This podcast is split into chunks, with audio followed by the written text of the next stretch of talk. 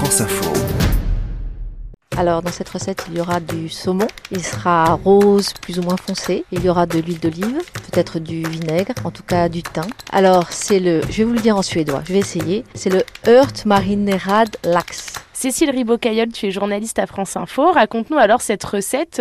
Elle vient de la Suède, mais c'est quand la première fois que tu l'as que as goûté à ce plat? En fait, ça remonte à quelques années. C'était euh, il y a au moins une quinzaine d'années.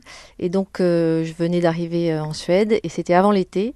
Et c'est donc cette fameuse Fanny avec qui je discutais à la sortie de l'école en allant chercher ma fille qui, qui m'avait, enfin je lui avais dit j'aimerais bien goûter des plats typiques suédois et donc elle m'avait dit bah écoute il y a cette recette qui est facile à faire si tu veux essayer et, et donc en fait je me suis lancée toute seule mais euh, à tel point que je ne suis pas du tout une, bonne cuisinière.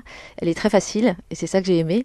Et elle est, elle est donc super pour l'été aussi. Qu'est-ce qu'il y a dedans? On commence par quoi? Alors, Par acheter du bon saumon. Là, c'est pour 4 personnes. Il faut acheter 600 grammes de filet de saumon. Ça va être une cuisson lente à 100 degrés. Ce sera 50 minutes à peu près. Une fois cuit, en fait, on verse une marinade. Cette marinade, elle est faite à partir de vinaigre, de vin. Il faut du sel, du poivre noir, 4 cuillères à soupe d'huile d'olive, 2 cuillères à soupe d'eau, du thym et puis beaucoup de basilic. Et on la verse quand le saumon est encore chaud. Et ensuite, on laisse refroidir au frigidaire. Il faut que ce soit servi froid avec euh, salade ou pommes de terre. Et vraiment, c'est délicieux. Et après, on peut l'arranger. Moi, je me suis amusée ensuite à changer. Au lieu du vinaigre, je peux mettre du soja.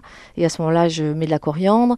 Et, ou alors, je mets euh, du citron. Et à ce moment-là, je mets euh, des oignons et, peut-être de la nette. Enfin voilà. Donc après, on peut varier la marinade. Et surtout, faut en profiter l'été. Surtout là-bas, parce que l'été est très court. Après, il fait tout de suite frais. Donc elle m'avait dit, dépêche-toi de la faire, cette recette. parce qu'après, somar et slut, ça veut dire l'été est terminé. Et alors, cette recette, est-ce que tu l'as euh, importé ici? Ah ben c'est-à-dire que moi j'ai 4-5 euh, plats comme ça hyper euh, phares entre guillemets et voilà et quand on reçoit pas mal de personnes, ça peut être pour un buffet ou enfin ça marche vraiment très bien et encore une fois c'est très frais et, et, original et voilà.